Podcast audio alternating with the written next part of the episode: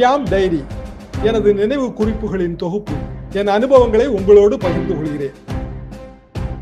திருச்சியில் மறைந்த எம்பி அடைக்கலராஜ் காங்கிரஸ் கட்சியை சேர்ந்தவர். அவரும் அவரது மருமகன் பாஸ்டினும் எனது நெருங்கிய நண்பர்கள். ரஜினிகாந்துக்கு மிக நெருங்கிய ஆப்த நண்பர் அடைக்கலராஜ்.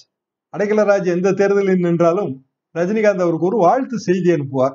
அந்த வாழ்த்து செய்தியை லட்சக்கணக்கில் அச்சடித்து அவர் ரஜினிகாந்த் பெயரை போட்டு படத்தை போட்டு தொகுதி எங்கும் விநியோகம் செய்வார். இது அவரது ஒரு பாணியாகவே வைத்திருந்தார். பாட்ஷா பட விழாவின் போது ஒரு பிரச்சனை ஏற்பட்டது. ரஜினிகாந்த் பேசும்போது தமிழ்நாட்டில் வெடிகுண்டு கலாச்சாரம் தலையெடுத்து விட்டது என்று பேசினார். முன்னதாக வந்து டைரக்டர் மணிரத்னம் வீட்டிலே வெடிகுண்டு வீசப்பட்டிருந்தது. ஆர்எஸ்எஸ் அலுவலகத்திலே ஒரு பாம் பிளாஸ்ட் நடந்தது. இதையெல்லாம் மனதிலே வைத்துக் கொண்டுதான் ரஜினி அப்படி பேசினார்.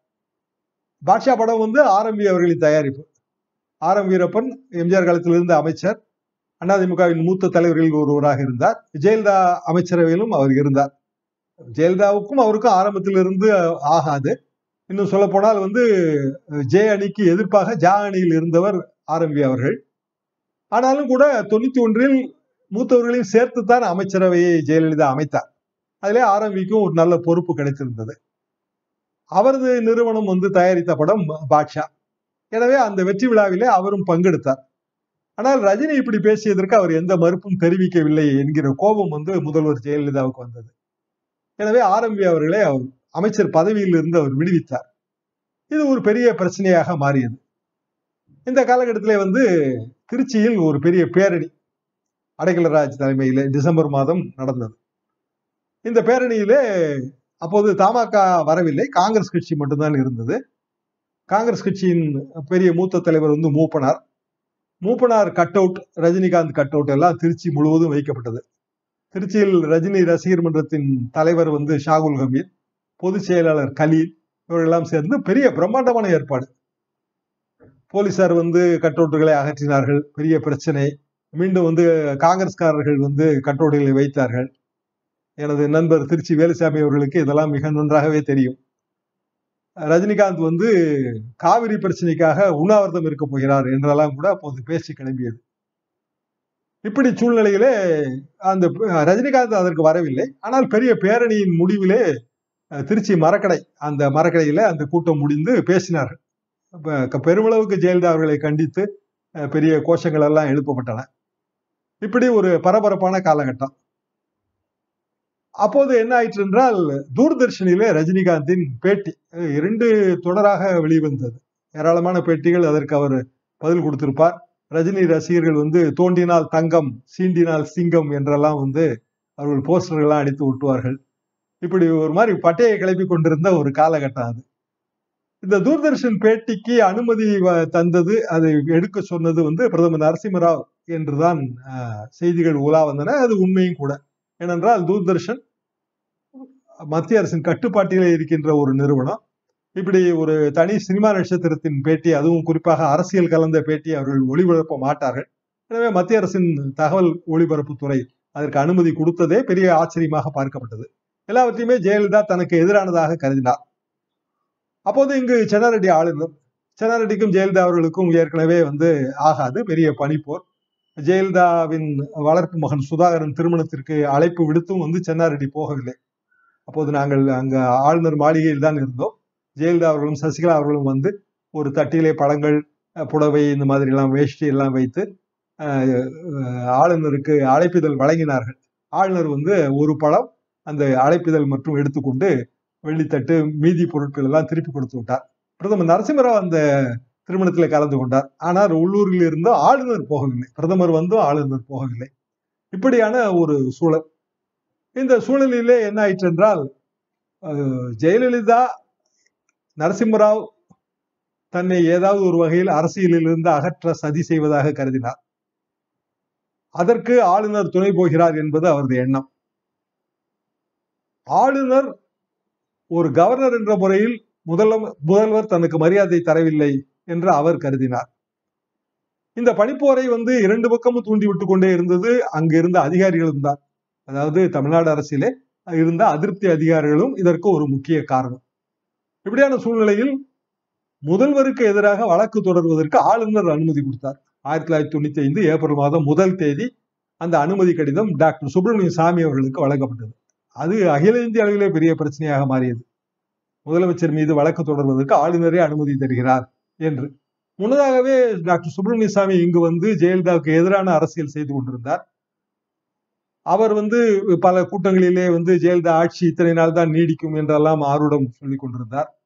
பரபரப்பாக இப்படி பேசியதால் கிட்டத்தட்ட ஒரு இரண்டு அல்லது மூன்று மாதங்களில் டீக்கடை பெஞ்சுகளில் பேசப்படுகிற கதாநாயகன் அந்தஸ்து சுப்பிரமணியசாமி அவர்களுக்கு வந்துவிட்டது. யாரோ சாமி என்று ஒரு வந்திருக்கிறார். அவர் வடநாட்டிலிருந்து வந்திருக்கிறார். ஜெயலலிதா ஆட்சியை அகற்றி விடுவார் என்றெல்லாம் சின்ன கிராமங்களில் பேசிக் கொண்டிருப்பதையெல்லாம் நான் என் காதார கேட்டிருக்கிறேன்.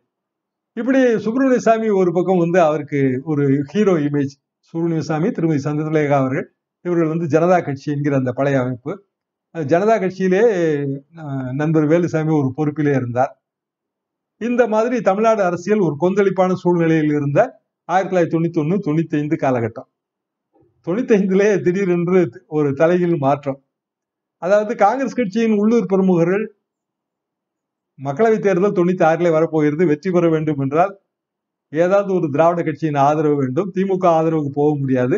எனவே அதிமுக ஆதரவு தான் நமக்கு வேண்டும். தொண்ணூத்தி ஒன்றிலே ஏற்கனவே இருக்கிற கூட்டணி தான். அது தொடர்ந்தாலே வெற்றி கிடைக்கும் என்கிற ரீதியிலே நரசிம்மராவுக்கு அரசியல் அழுத்தம் தரப்பட்டது. நரசிம்மராவ் என்ன செய்தார் என்றால் ஆளுநர் சின்னாரெட்டியை கொஞ்சம் அடக்கி வாசிக்க சொல்லி சொன்னார். இருவரும் ஒரே மாநிலத்தை சேர்ந்தவர்கள். அரசியலில் சமகாலத்தினர் போட்டியாளர்களும் கூட.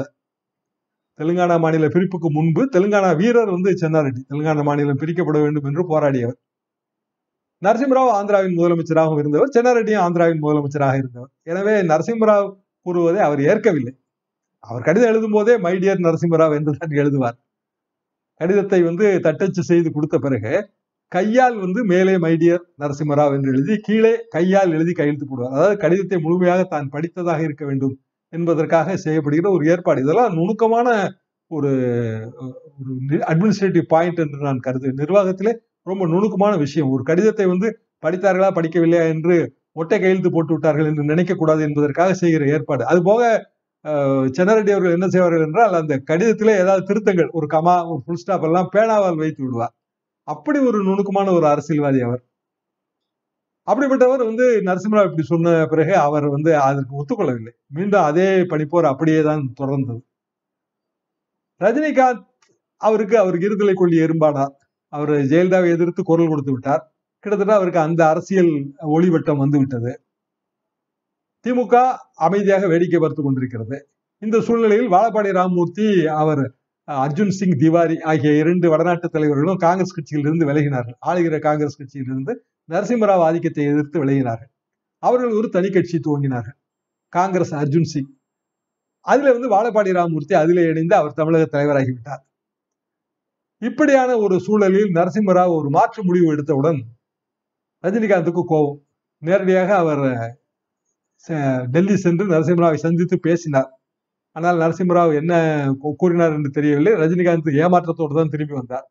வந்தவுடன் தமிழ்நாட்டை ஆண்டவனால் கூட காப்பாற்ற முடியாது என்று சொல்லிவிட்டு இமயமலை சென்று விட்டார். இப்படியான ஒரு பெரிய சூழல் அந்த போர் சூழலிலே தான் காங்கிரஸ் கட்சி அதிமுகவோடு தேர்தல் உறவு என்கிற அறிவிப்பு வந்தது. அறிவிப்பு வந்தவுடன் காங்கிரஸ் கட்சி இரண்டாக உடைந்தது. தமிழ்நாடு காங்கிரஸ் கட்சி காங்கிரஸ் தாய் காங்கிரஸ் தமிழ் மாநில காங்கிரஸ் என்று இரண்டாக பிரிந்தது. தமிழ் மாநில காங்கிரசின் தலைவராக ஜி கே மூப்பனார் ஆனார். உடனடியாக கலைஞர் அதை பயன்படுத்தி கொண்டார். தமிழ் மாநில காங்கிரஸோடு திமுகவுக்கு உறவு என்று அவர் தேர்தல் உடன்படிக்கை கண்டார். ஒரு புதிய கட்சி இந்த கட்சிக்கு இருபது எம்பி சீட்டுகள் அது போக நாற்பது எம்எல்ஏ சீட்டுகள். இப்படியான ஒரு தேர்தல் உடன்பாடு அப்போது ஏற்பட்டது. மிகப்பெரிய ஆச்சரியம். கலைஞருக்கு ஒரு ஃபார்முலாவே உண்டு. அதாவது நாம் ஐந்து சீட்டு ஜெயிப்பதாக இருந்தால் நம்ம ஐந்து சீட்டு ஜெயிக்க வைக்கக்கூடிய கட்சிக்கு ஒரு சீட்டு விட்டு கொடுக்கலாம் என்று அவர் அடிக்கடி சொல்வார். அப்படி என்றால் அவர் தமிழ் மாநில காங்கிரஸ் அந்த காங்கிரஸ் ஓட்டு வங்கி முழுமையாக கிடைத்தால் ஜெயலலிதாவுக்கு எதிராக வெற்றி நிச்சயம் என்கிற அந்த கணக்கை சரியாக போட்டிருக்கிறார் என்றுதான் நாங்கள் புரிந்து கொண்டோம். கடைசியில் தேர்தல் முடிவும் அப்படித்தான் வந்தது. ஆக இன்று நடக்கிற ஆளுநர் முதல்வர் மோதல்களை எல்லாம் பார்க்கும்போது எனக்கு இந்த பழைய சம்பவங்கள் எல்லாம் நினைவுக்கு வருகின்றன. மீண்டும் அடுத்த ஷியாம் டைரியில் சந்திப்போம். வணக்கம்.